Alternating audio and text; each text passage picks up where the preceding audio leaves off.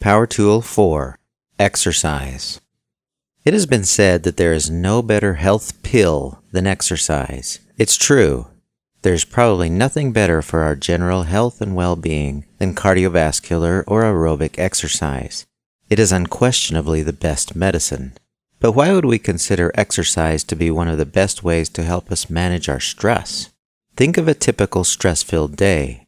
Perhaps you've been at work and nothing seems to go right. Deadlines were not met, others in the office slacked off, which increased your workload, or there was a threat of downsizing.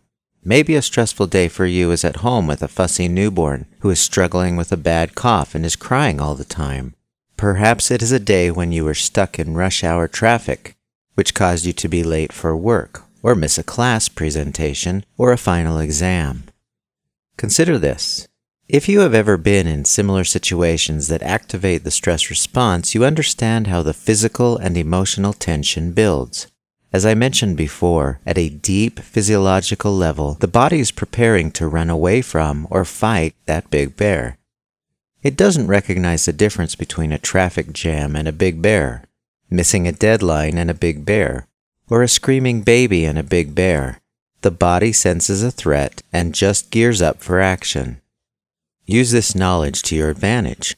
When you've been telling your body to run from something all day, so the stress response is turned on, the most logical thing to do is to run, exercise, work out.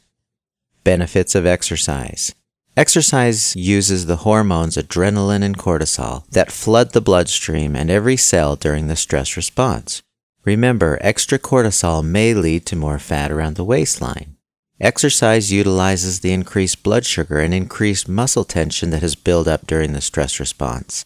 People who exercise tend to sleep more deeply and have more restorative rest in shorter periods of time. People who exercise have stronger bodies and are more resistant to the dangerous effects of chronic stress. During and after exercise, the body releases feel good chemicals called endorphins that reduce pain and help you feel happier. They also give you this feel good signal, so you're more likely to do it again. The body knows what is good for it and gives you good feeling feedback to do more of the same. So, what is the best type of exercise for managing stress?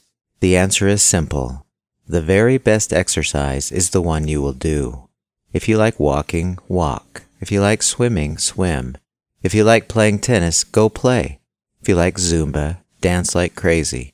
Just do something. Tips for successful exercise. Find things that you enjoy doing. For me, a stair stepper machine is torture, even if it is in front of a television. On the other hand, I can easily ride my bike for two hours and enjoy every minute of it, and time flies when I play racquetball. Find two or three types of exercise and alternate them as frequently as is appropriate for you, but at least exercise three or four times a week. When you feel tense and agitated, Enjoy the activities you have chosen. Start slowly and don't overdo it. If you've not jogged for quite a while and you feel so stressed you run five miles and overexert yourself, the pain that you will feel both during and after the jog might be worse than the stress itself. Make it a habit. Once you begin to include exercise in your daily activities, you'll be amazed how good you feel. Try this. Here is a very good, safe, and pain free method for starting and continuing an exercise program. Determine what your maximum workout might be and begin at about half of that amount. If you're certain that you can run four miles, but it will take almost everything you have, begin by going two miles as your baseline. Each time you exercise, add just a little bit of distance or time and add just a little bit of intensity, such as sprint for a block or go at a slightly faster pace. Little by little, your body will condition itself for whatever you are doing. This principle can be applied to any exercise routine you choose. Summary The worst thing you can do after a day of telling yourself you should be running from or fighting the big bear is to sit and stew in the stress hormones flooding your body. On the flip side, there's nothing better for your health and well-being than following through on those messages and running and or fighting, which in our day we call exercise. Just be sure to find activities that you like to do. you are far more likely to do them and keep doing them and getting those terrific benefits from exercise. If you can't think of an exercise that looks appealing, look for people who are smiling and happy while they exercise and just do what they do.